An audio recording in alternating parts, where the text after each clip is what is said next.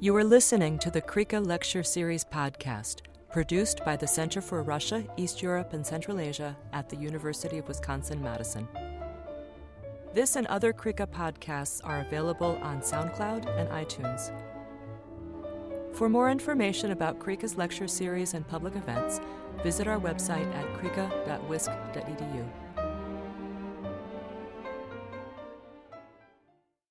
Uh, today's speaker is uh, Natalia Savie- Savieva, Savieva, boy, uh, she is a, a, postdoctoral fellow with the Wisconsin Russia Project, so we're very pleased to uh, be able to hear from her today. And, and thanks to the, our, the funders of the Wisconsin Russia Project, which is the Carnegie Corporation of New York, uh, for the opportunity to host Natalia. Uh, Natalia is a sociologist and uh, she's a, a candidate of science. Uh, and she's affiliated with the Center for Independent Social Research in St. Petersburg. And uh, she's also had uh, research appointments recently at uh, uh, the uh, University. Yes.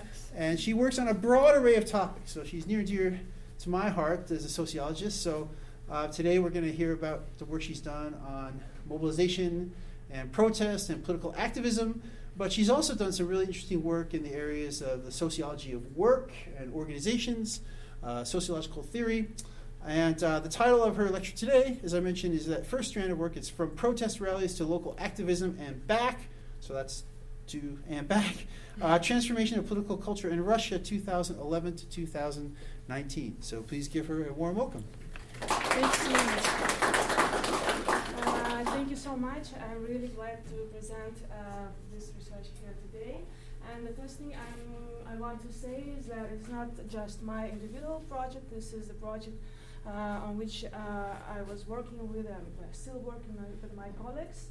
Uh, Oleg and Svetlana Virgulov, who as well as me, are members of Public Sociology Laboratory. This is the project which exists in the Paris Center for Independent Social Research.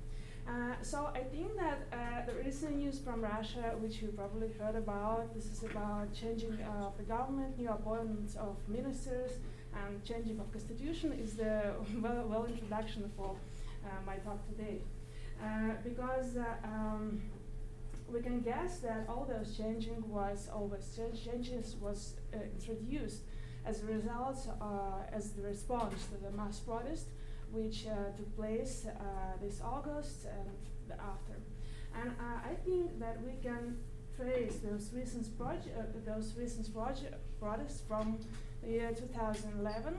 Uh, when uh, after uh, Duma's election in December, we faced with the huge waves of rallies, which is really new uh, for Russia because since 2000, uh, since 1991 and 1993, there was no uh, that much protest events, huge protest events. So, uh, as a response to frauds during the elections, uh, rallies started, and mostly in big cities.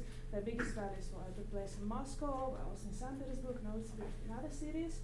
Uh, and they continued so first, people uh, wanted to uh, to change the results uh, of uh, Duma's elections to consider the, those two, yes, to consider the impact of the elections.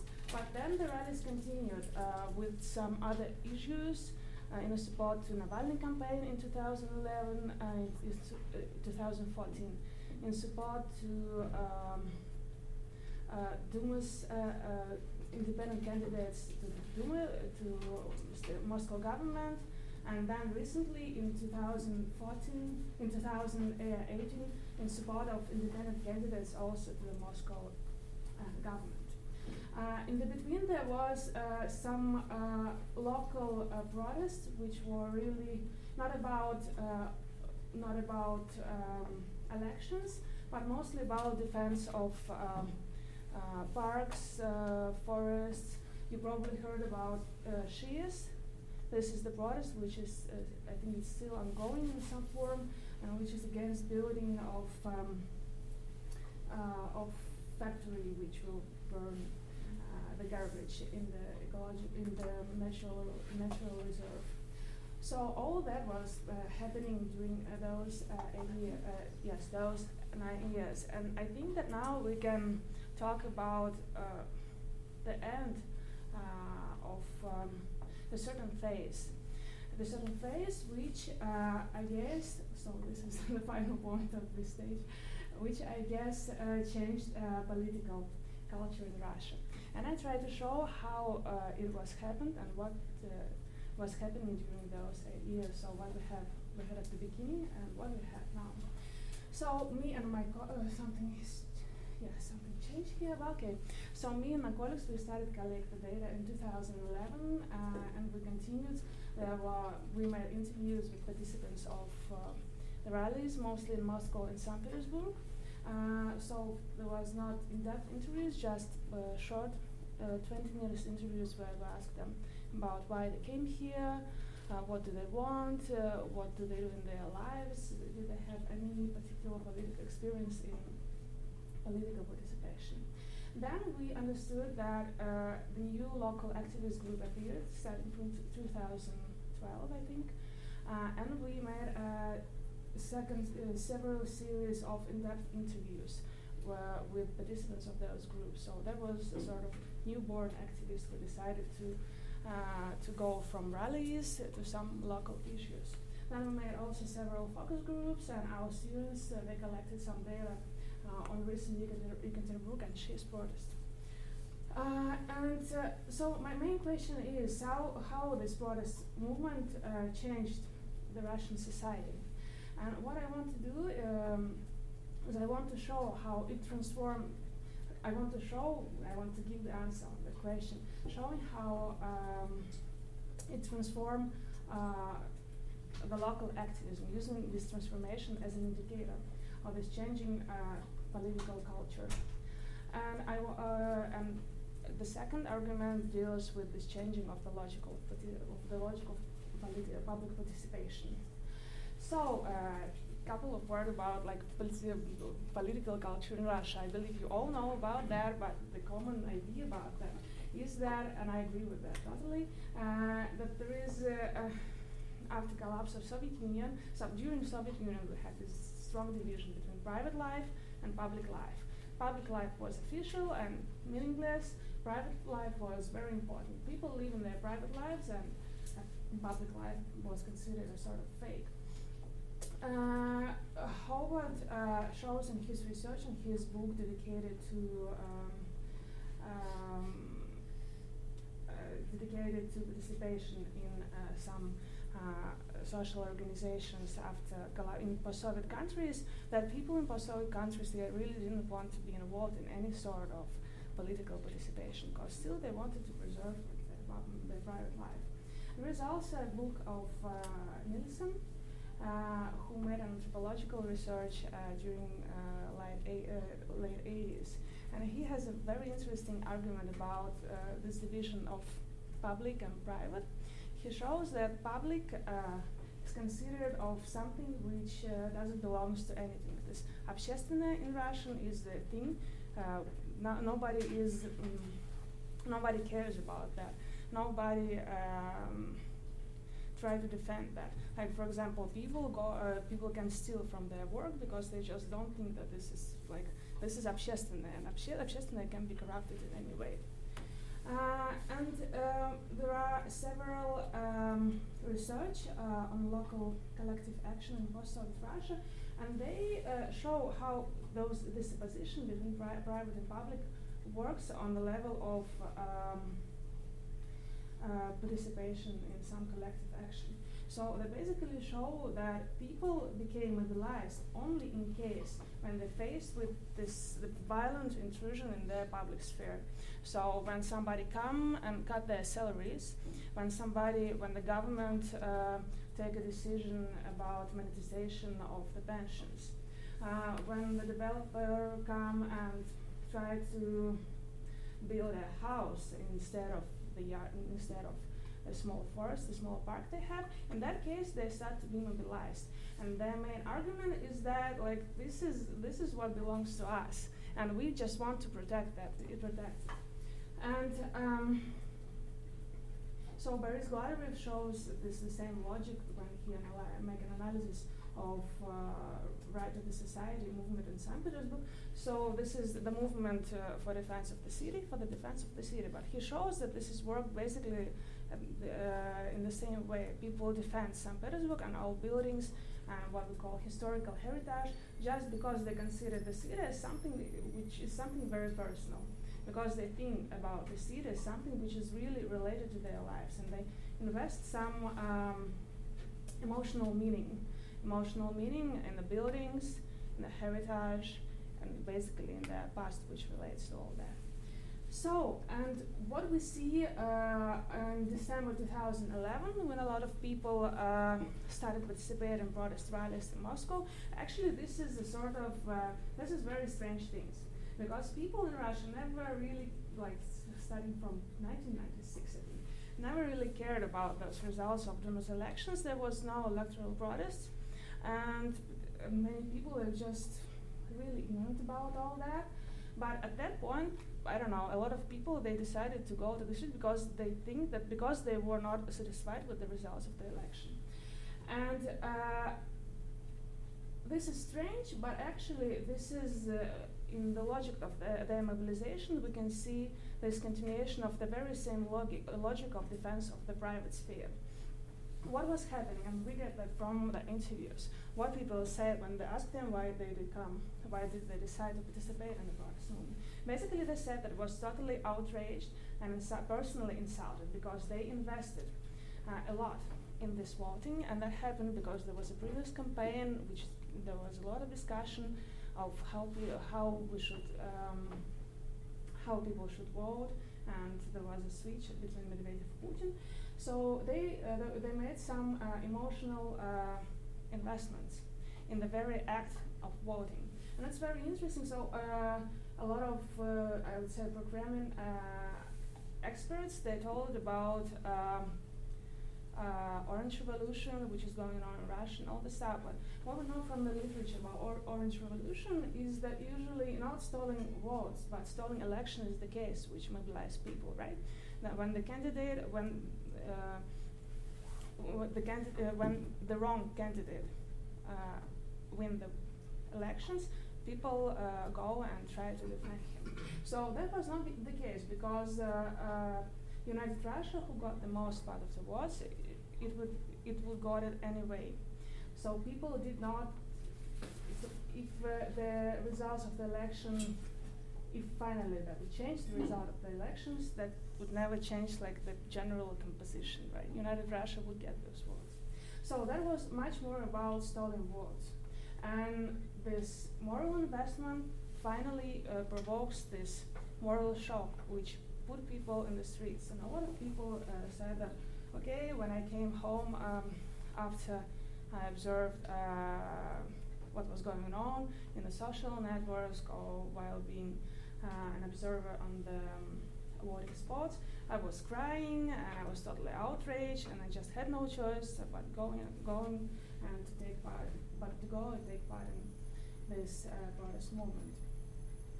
Uh, so people came to the square 2011 uh, and they had another shock that another shock was about uh, uh, the politics, the idea of politics and political participation was really stigmatized in Russia. People were really uh, reflexive about that.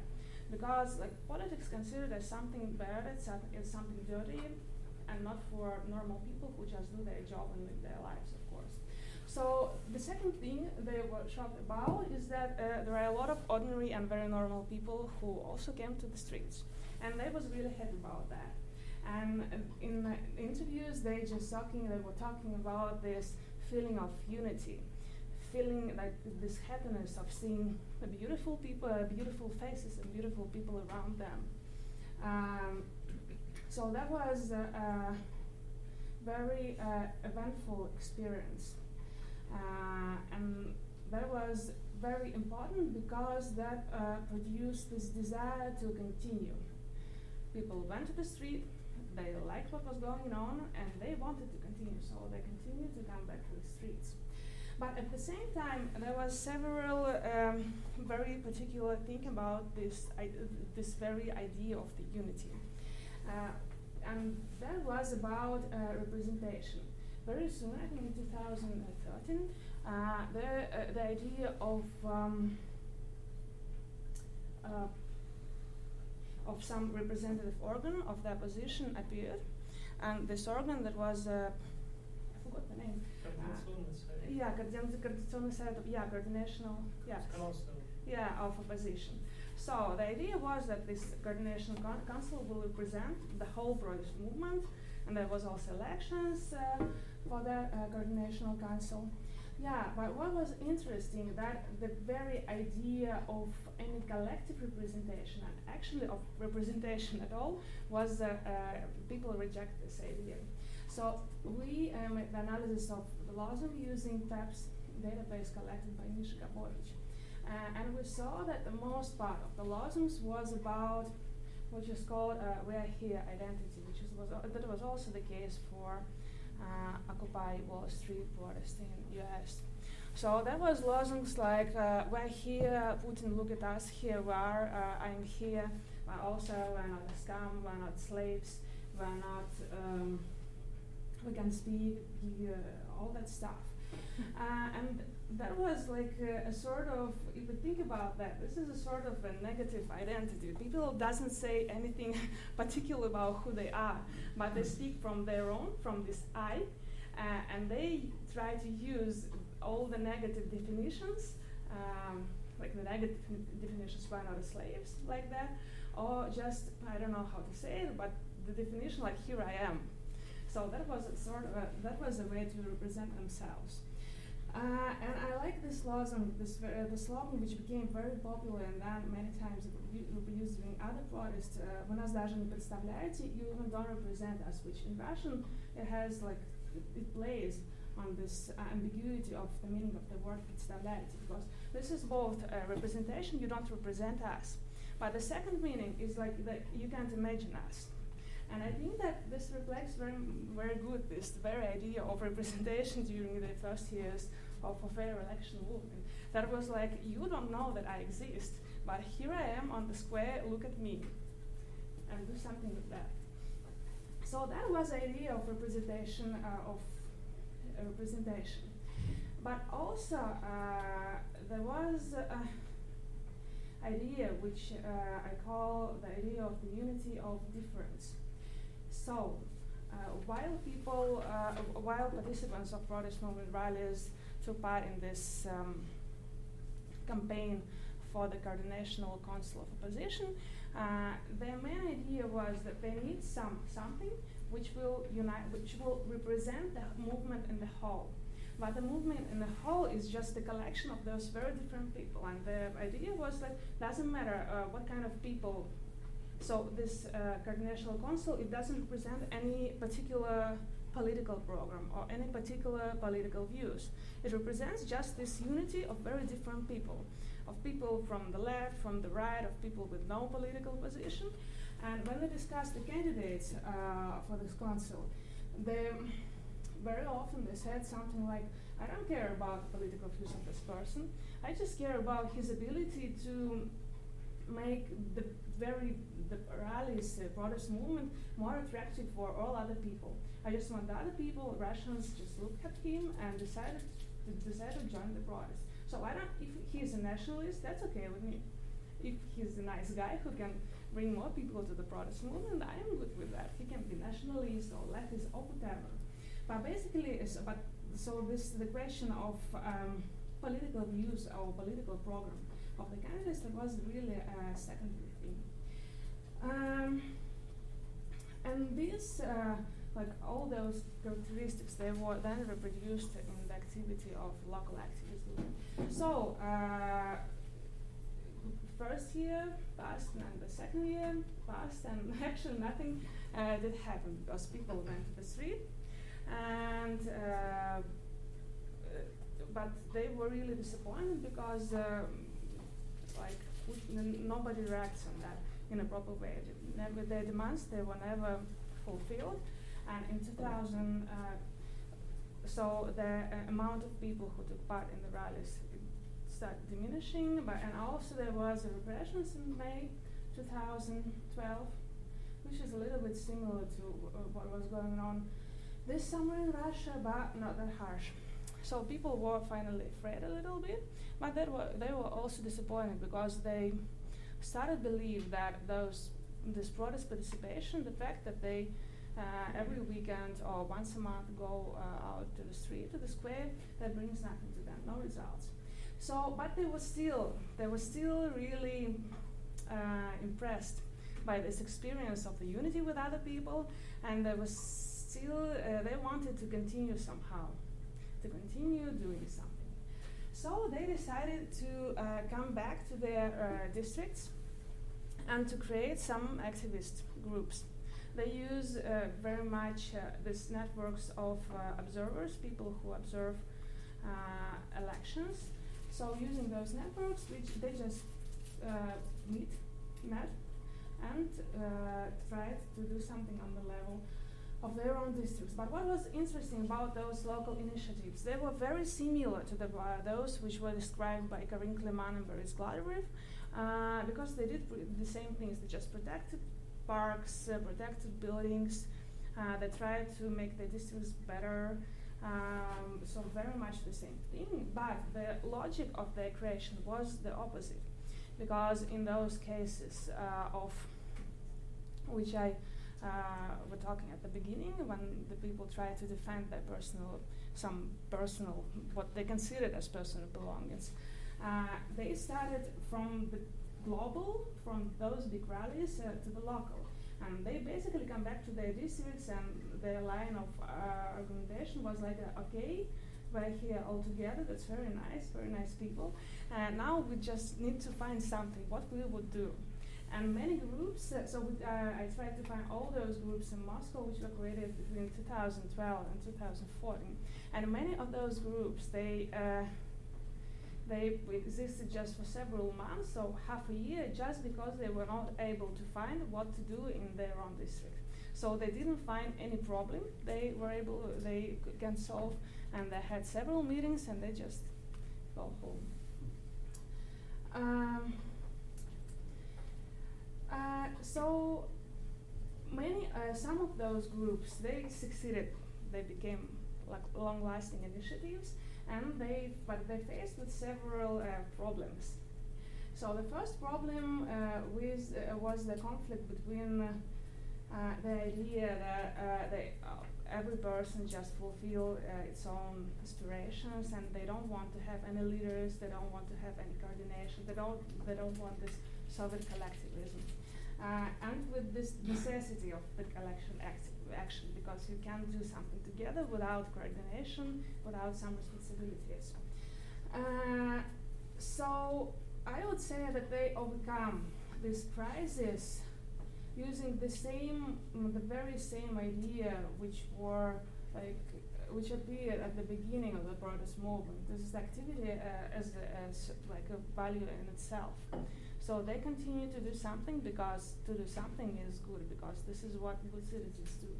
The second problem was that uh, those local activist groups they really collected very different people, people with very different biographies and with really different political attitudes, and basically that was uh, people which were really politicized, whom we call oppositionists, they were anti-Putin, and the idea was that we should just go and defeat the Putin, and the Putin is the worst evil, and this is the most important thing we should do. Uh, the other part of those, um, of the members of local activist groups, there were there was just people who were sort of volunteers who wanted to do real deeds. So they wanted to do something real for their own districts and they didn't want to def- defeat Putin because they didn't really care about Putin. And there was a lot of conflicts between those two type of participants. But uh, what is interesting that uh, this the very uh, logic of the unity of the difference, which were, uh, which is really apol- apolitical. Uh, think about that. Uh, it helps here because um, they decided that the fact that they at some point create those local initiatives and that they unite is much more important that, uh, than any contradictions. And they refuse, they didn't completely refuse uh, to talk about politics, but they refused to make uh, political contradictions um, a sort of, of, main thing which defines uh, the activity of the group and the existence of that group. Uh, then there were some other problems, of course, because at some point uh, the people, uh, participants of the local groups, they were really disappointed with the fact that they do a lot of those real deeds in their districts, but nothing is really changing because problems just come and come and come and come, and they always face with, um, they always face with, uh, I don't know, absence of any support from local governments, and they were disappointed about that. And this, the last thing was that just they understood, so that, that was more about these oppositionists, the, the very politicized members, that whatever they do, they will never be, they would never be the part of this big politics. So they would never become presidents, they would never be the part of the government, and actually they would never influence anything in the big politics. But, uh, but some of those groups, they continue to exist uh, instead, uh, in spite of all those crises. And uh, the result of those crises was the reinvention of the very idea of, um, of participation in political action, the very idea uh, of what is the politics, what is what the politics is. So what did happen? And this is that uh, I think that that was the result of mostly of the very practice of doing something on the local level together by those people who had very different views. So radicals uh, who were against Putin and did not believe that anything like putting the benches in the parks or something like that can change anything in society, they um, redefined those real deeds uh, and they started think about those realities as a means of uh, political representation and tools of political capital accumulation. So basically, they uh, started. So the, line of their argument was like, so we want to participate in a local uh, campaign for the local uh, government. Uh, but we need the support of people, and to get support of the people, we need to do something real because otherwise we just don't get, we don't get any support. So uh, real deeds, uh, they start considering real deeds as something very strategical, is the way to accumulate political capital. Second, uh, they redefine this idea of the bad politics is something, so bad politics is about words, and a good politics is about uh, deeds. So they had this idea before, but that was not, not like a working idea for them but uh, that became a working idea. And the last thing is that um, uh, this very practice of uh, doing something uh, in the district make, uh, made um, activists very so they just start loving loving the place they live in they just start loving uh, their districts and they start so at the beginning that was like I have my own apartment and I, I don't, don't, really care about all that stuff and I do something in my district but just because I want to do something and I want to proceed with some um, civic activity because I am a good citizen. A good citizen is somebody who participates, who is doing something. But then when they started to do that, they just start love their own district because they start uh, because they they got new that they met some people they uh, knew something about places, about history, and they became really attached. They got this local identity, which very often in all different, in some other protest movements, became the starting point for the mobilization. Here was like the final point of the mobilization. What did happen with the moderates, with people who were totally against any political uh, activities of the groups and who just wanted to do some real deeds? So uh, they understood that uh, doing those real deeds, they understood that um, they had to be involved in the politics. They had to um, they had to be represented in the local governments. They had to be, but not the, in the local governments because local governments, local authorities, they really don't have a lot of power to decide upon everything. They had to be represented in Moscow, in the yes Moscow government, so they have to participate in this politics, and that they can't make a different. They can't just say that small things uh, are not related to some big politics. So they got this idea of the link between the park, between their own yard, and uh, the stuff which is going on uh, on the level of the state in general. And the last thing, which is very important, and which is really decisive uh, in this case, was that both those categories of people, the participants of the local uh, groups, they got the idea of the community, which they really did not have before. So, as I said, they started to participate in the local activism just because they wanted to proceed. Proceed with some sort of activity, proceed with some sort of protest activity. And they did not really, so they did not love most of them did not love their districts. Most of them were like really, they did not know the people who live there, and they did not care about those people who live in their districts. But while working, they just got this idea of community uh, of the people who live within this district. And they uh, got this very important idea that, so they started to think about their districts as a sort of prototype for the perfect state, where the interest of ordinary people became uh, represented. So, in general, uh, how this link between small deeds and big politics was made. So they just understood that if you uh, want to do a small deeds, you need to be involved in big politics. But if you want to be involved in big politics, you have to do small deeds because you need support of the people. And um, so at that point, they got this uh, idea of not just bad, bad politics, which is all dirty and doesn't worth of participating, but they got the idea of the good politics and bad politics. So the small part of which is called politics were just took from that big po bad politics and so this got good politics was uh, about participation it was about mediation between the state of the people and that was basically about representation and rallies also became the sort of the good politics because before before 2011 and that was very clear from the interviews people said like I never would accept some people who participated in 2000 in the 90s. Uh, the most of the people there were newcomers, and they were the very idea of participation in protest rallies was really stigmatized for them. So they said like, I would never even I would never even imagine that I can go to rallies because I thought that this is like for losers to do something like that. Uh, so uh, the idea of participation in some public events that was in a way like rethought and that became the part of um, the later good politics. So what do they have? Uh, what did they finally have?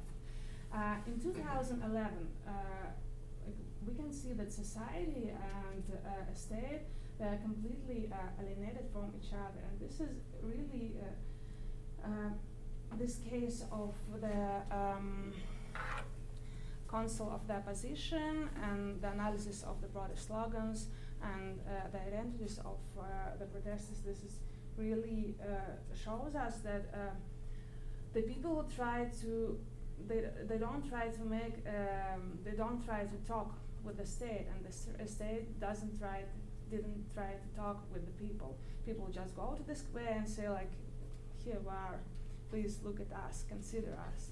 And that's all.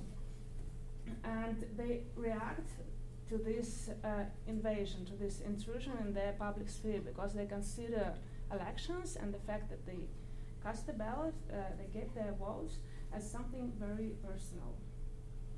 The second thing that, like in 2011 and later, they just don't really want to be represented because they have this idea that uh, there is nothing to there is in a way there is nothing to represent, and this is like really clear. There is a bad state and a bad Putin and good people. And good people is just good people. There is no political divisions, or political divisions are not really important. And the same thing is uh, we observed within those local activist movements. They just said, okay, that doesn't matter what kind of people are within those groups because we have the, just this main goal. We want to make our lives better and we want to defeat United Russia, so it doesn't matter what kind of views people have. And they imagine uh, a state as a sort of uh, machine. And the idea was that if you make this machine work in a proper way, I mean, if the elections will be fair, everything will be just good. you don't need like all other problems like um, ideology or political problem, pro- programs or whatever. That just doesn't matter. If you make uh, it work, it will be okay. But now it changed because now uh, what we see now, we see those uh, protests which we had in which we had this summer, and that was the protest uh, for uh, in support of independent candidates who was not allowed to participate in the recent elections. And the very idea was uh, that the representation is important. That was not just the protest of the people who came to the squares to say one more time, like, here we are, look at us. That was the protest of the people who uh, choose their candidates, who, and those candidates, they really, the most of them, they just came from the particular districts. They were the members, usually the leaders of those local activist groups. So those people, they choose their candidates, those candidates did something, they got this uh, support from the people, and that was, uh, so those protests, there was for representation, there was a demand for the political representation. Uh, the second thing, as I said, like the very idea that uh, participation in rallies is something bad, it has changed. And we can see it not only in the case of those big protests for the representation this summer, but also in cases like Shies uh, or in Yekaterinburg or some other local protests which are not really related to the problem of voting. Uh, because people, uh, people go there because that's just fun. I mean, they don't try to avoid that. They can come uh, to the rally, to the protest, uh, just because they want to understand what's going on. And they don't uh, think anymore that those people uh, who participate in protest movements and protest rallies are just some creepy, uh, some creepy losers. Um, the, important, the other important thing is, as I said, that some uh, like local political identities appeared, and actually the new idea of society appeared, new idea of uh, civic society. It's not just all the good people who are against all the bad Putin, but this is the idea of representation of the interests of the, some difference of uh, activity, of the importance of participation in politics. So it's still very vague, but this is very different from what, what we in 2011. Um, yeah, so I think that this is all. Thank you.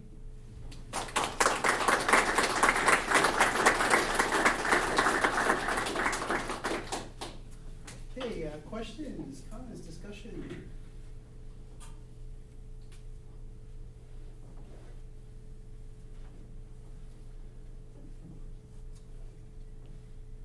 Can you clarify what seemed to stimulate that change in 2011 from the past? Mm-hmm. Uh, you mean the change that people started to participate in protest rallies? Yeah, so there was several, uh, I would say several reasons. There were the things which were fixed by polls, uh, and that's still ongoing tendency. That was the demand for the change, as they call it. So people wanted something to be changed. They wanted to have some something except uh, united Russia in a government. So that was sort of general demand. There was a dis- dissatisfaction, but very vague. But the second thing is, as I said, that was this very important stimulus of stolen votes, because it did work. Uh, it did work because there was some previous, previous discussions of the strategy of voting, and there was this shift. So Putin uh, announced that now Medvedev will be a president and he will be a prime minister. So there was really um, very uh, stressful uh, for many people, and this just support this desire to take part uh, in the um, uh, in elections. And activity of Navalny was also very important because he initiated the discussions of the um, strategy of voting and activity of observers uh, who observed uh, the process of elections was very important because they created a lot of evidences of violations, which uh, people to like literally feel how they was uh, um, yes. Um, uh, so they made people really felt how they were tricked. So there's some general tendencies which are still ongoing. This demand for the change, demand to have something except united Russia. Uh, there was also, as far as I remember, Putin's ratings, they were not low, but they slowly went down at that point. There was the switch between Putin and Medvedev. Uh, there was discussions. Uh, Navalny, factor of Navalny. Uh, this was also, yeah, uh, discussions which were uh, initiated by Navalny and observers. And like in general, this created the situation that uh, the fact of the stalling votes became very important and very sensitive for the people.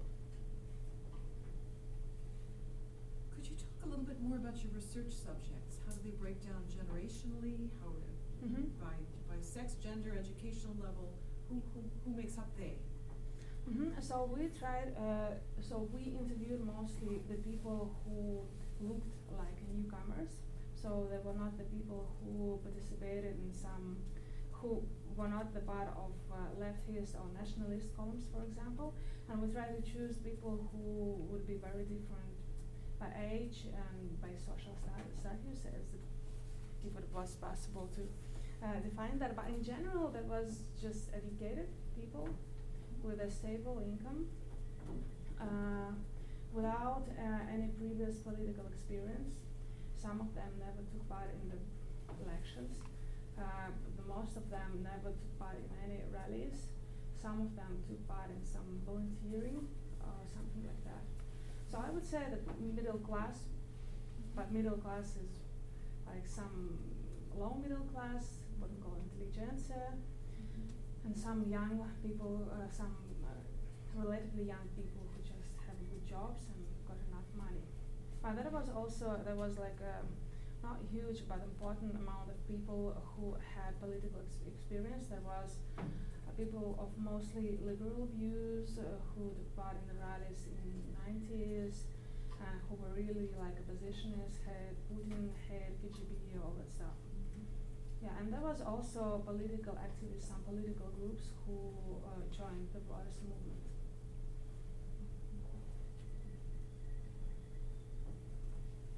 Thanks so much, Maria. Um, can you talk a little bit about this private-public divide and how Yep. that gets kind of, and how do you see people making that distinction? Do you think that kind of this interpretation of elections now being more in the private realm, is that something you see as sticking into the future, or is this kind of a one-time distinction that was made? In 2011, you mean? Mm, I think that there was a sort of unique uh, thing for 2011 because before elections that was not private, that was a sort of a public thing, which was uh, which people uh, really uh, they did not care about that. So many people did not participate in elections, and when they vote, that was not the sort of very personal act. There was not those emotional investments in there. But this situation with discussions uh, with Navalny, with the movement of observers that create this a lot of aspirations, and they create this situation when people became able to invest. So when they so the very act of voting has been changed. The people redefined that.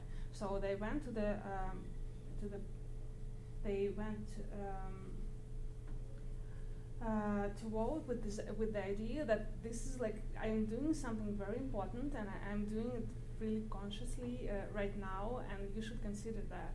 And then they just felt so I don't know it maybe sounds silly but there was like the emotion which was behind this mobilization right? They did something very important for them and really uh, emotionally in, with a huge emotional investment but then they were disappointed by the very fact of how those violations uh, were made because that was rude, that was very visible that the, the violations took place. Uh, there was a lot of videos and documented reports how it did happen. So that emotional investment plus uh, the way uh, violations uh, had happened. if you think about the nine years of your study, 2011, 2019, approximately nine years, and the importance of uh, the economy and Yeah. how people feel politically, their willingness to dissent, is so wrapped up in the economic well-being and the shifts in the economy. If you can comment, what role might that have played in this political shifting Mhm. culture? Yeah, that's that was this shift was very interesting because at the beginning, like in 2011, we asked people about what what if, if they think uh, is it important to uh, have some social demands about salaries or income or whatever, and most of them they just said this is not important. I mean, all that economic stuff is not important because we're here not for the bread and butter, we're here for the justice and all the good things like that.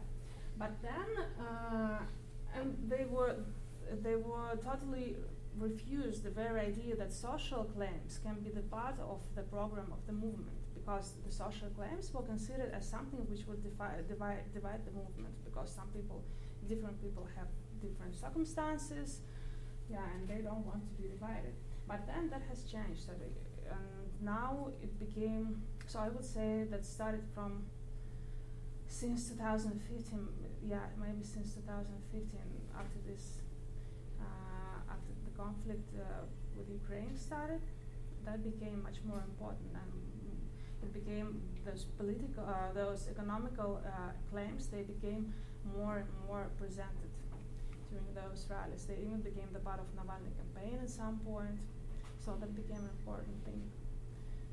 And I think that also, yeah, I think that I can't say how it changed the composition of the protest movement, because what I've seen, the statistics I've, seen about the last protest uh, the last protest rallies in August, it was pretty the same which we had uh, in 2011. Like 60% of women, for uh, 60% of men, 40 of women. Most are educated, a lot of people with degrees, uh, stable jobs, all that. But I think that it makes an impact. But I just don't understand. I can't say what, what, what so what exactly, how it changed it. But yeah, this is important thing. What about the capability of the new protest groups to overcome a collective action program? Uh, in 2011, opposition groups were widely fragmented. There were nationalists, uh, Yeah. communists, liberals, and so on. And uh, is the situation uh, different now, or it's the same? Because there are some evidence uh, that uh, opposition groups, even liberal groups, can uh, confront with each other, and um, it's hinder the um, capacity to enter the big politics. For example, Mhm. in Cherkanovsky district, when uh, Navalny supported uh, uh, not the most popular liberal candidate, but another candidate. hmm I don't know because we didn't track uh, those politicized groups. We just didn't. Yeah, I just don't know what was going on with them. But I had the impressions that they stayed divided. yeah, still.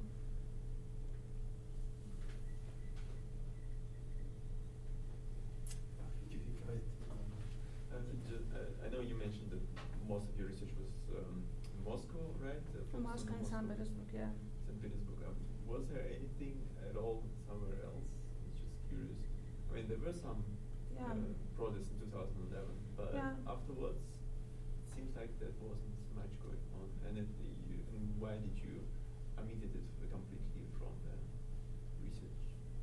Yeah, because we just didn't have money for that. Okay. So, yeah, so that was what we could do. But yes, I know that our colleagues from PERM, uh, they did some uh, research on, yeah, I think that PERM maybe Tyumen.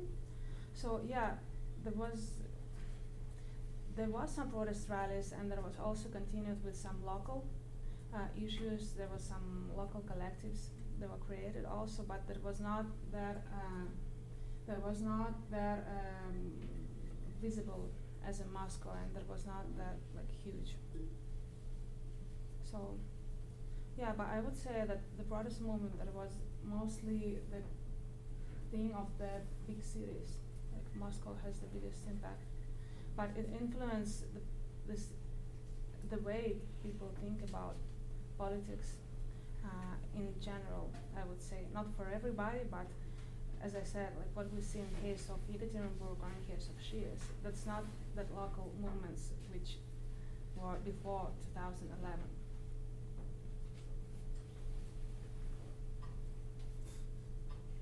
Well, go ahead, Joy, and then I'll put myself in the queue. Um, yeah, I, I think it's very interesting. I guess I'm just a little bit um, surprised, not surprised, but I wanted to say a little bit more about new political culture. Because it seems like a pretty strong claim. Um, and I wonder if you could just say something about the scope conditions of it. Like, is it, would you restrict it to Moscow and St. Petersburg? Do you think it's really taking over the country? Like, Mhm. is it really a new culture, or is it like? I mean, I would love to believe you and think, great, everything is looking up. But I just wonder, like, is it kind of limited to just the kind of people that participate? A lot of people participate, but still a small fraction of the population. So could you just say more about how expansive the new Mhm. political culture is? So um, I, I can guess, basing on our data on Yekaterinburg Shies and those recent events. But what, uh, so those uh, conclusions, this is mostly about big protest in Moscow. But what we can see from the interviews from Shies and Yekaterinburg, that people participate, now participate differently uh, in collective action. So they're ready to become more radical. They are ready to become, um, but they also claim so this uh, idea of the dialogue with the state. Uh, it appeared in those recent protests. That never uh, there was. I, I would say that was that was not the case before because we also made interviews with participants of local initiatives in 2012 and 2013, and that was uh, all about the don't please don't intervene in our life. We don't care about anything. We don't care about representation. We don't care about Putin or not Putin. Just don't do that. Don't cut the trees. Don't demolish the buildings. So now people who took part in those new protests in Yekaterinburg about the building of the church in the park, or in Shies about the building of factory, they are all much more they're all much more um, interested in this representation. So that's like they, I would say that those local protests they became more democratic in a way that they want that the people who participate in them they want to be represented and they want to be heard. They not just want to stop the state which intervene in their public lives. But I can say so. I can say it about the uh, political culture in Russia in general, where we have 140 millions of people. Yeah, but I think that this is important tendency because at least it, uh, at least it, what we can see in the big cities, and I think that this tendency uh, have a real impact in the state politics because I think that like those last changes, this is also the, the response to this protest wave which has lasted now for eight years. So people still people still uh, participate in protest activities and some public actions. So I wouldn't say that all the people changed, but the, some modes of um, political action and political participation that had changed. So uh, y- your account is really focused on you know one type of protest, politicized protest Yeah. by politically people with political protest goals. But there's been a lot of other types of protests in Russia. I mean, going back to you know, 2005 when they tried to monetize people's Mhm, benefits, and then lots of like not the usual suspects, like elderly people, pension. They just went out in the streets and they were mad Yeah. um, and they, they got the government changes policy. So then in 2016, with the change, the pension reform, that also provoked like a new surge. And meanwhile, there's been all these very particularistic types of economic protests, like truckers, um, you know, various localized, you know, wage arrears here and there. Everything, and going back to the 2000s, like the, you know, the tax on uh, automobiles that had the steering wheel on the, Mhm. the what what is it, the right side, you know, that occasioned huge protests in the Far East. So there's been all this protest activity, and the people, you know, people who actually counted these things died, like Tomila Lankina and her group um, at uh, what is it, uh, London School of Economics, University College of London. So they used to show that, in the, you know, ever since 2016 in particular, like the, pro, the number of protests has grown every year. So you know, clearly you can't like, or it's, it's potentially risky to generalize about Mhm. everything, but there is something to the fact that, that there's been a lot of protest activity, a lot of it hasn't been noticed, and it does seem to be increasing. So that would be consistent with your notion that somehow or other, uh, the protest that is becoming a more acceptable form or a more uh, routinized form of political expression in Russian society. But my question is, you know, so these political, you know, the, the, I mean, you know, these middle class leaders who are thinking in terms of uh, social movement theory and so forth, how do they think of these other types of protests? Like, did- so you said that they they don't want to bring on economic issues because Mhm. they think that's going to divide, but but surely they must have some sense that well, isn't it good that you know people are coming into the streets, they're taking action, they're risking harm to themselves uh, to go and actually take a stand, even if it's for a cause that not everybody would agree with. How do they theorize? Like how do- you know? Is there kind of strategic thinking about you know? Can we somehow latch on to this, or or is that just th- they just view that as that's those people doing that, and we're doing our protest for the benches in the park and so forth. Mm-hmm, mm-hmm. No, actually, uh, I think that uh, sport is uh, the sport is about some economic things. Uh, they became really interrelated with those huge political protests because a lot of people from those political protests they became participants of those other protests. For example, the Naboshiki, uh, ah. so uh, yeah, a lot of people uh, from this political protests they um, sent money to them and they traveled to them uh, they tried to support them, sign the petitions. So this protest movement it gave, gave the birth to many forms of political activities which were not related to the political issue of the stolen votes, but were related to some like poli- political, economical issues in general. So they all work together. That's not just we do only this and we don't care about all that. That's just we don't want our leaders to speak uh, that we need. Um, I don't know to introduce the some tax changes. But, and this was this is was the case. This Council of Opposition. That was the case of 2013. So that was changed. Uh, social issues and social demands they were not introduced like officially in the program of the movement, but they became much more visible after 2014. And they, but the yeah. So there was they were really strict about that before, but then it changed. But still, it's not like there is still. I wouldn't say that there is some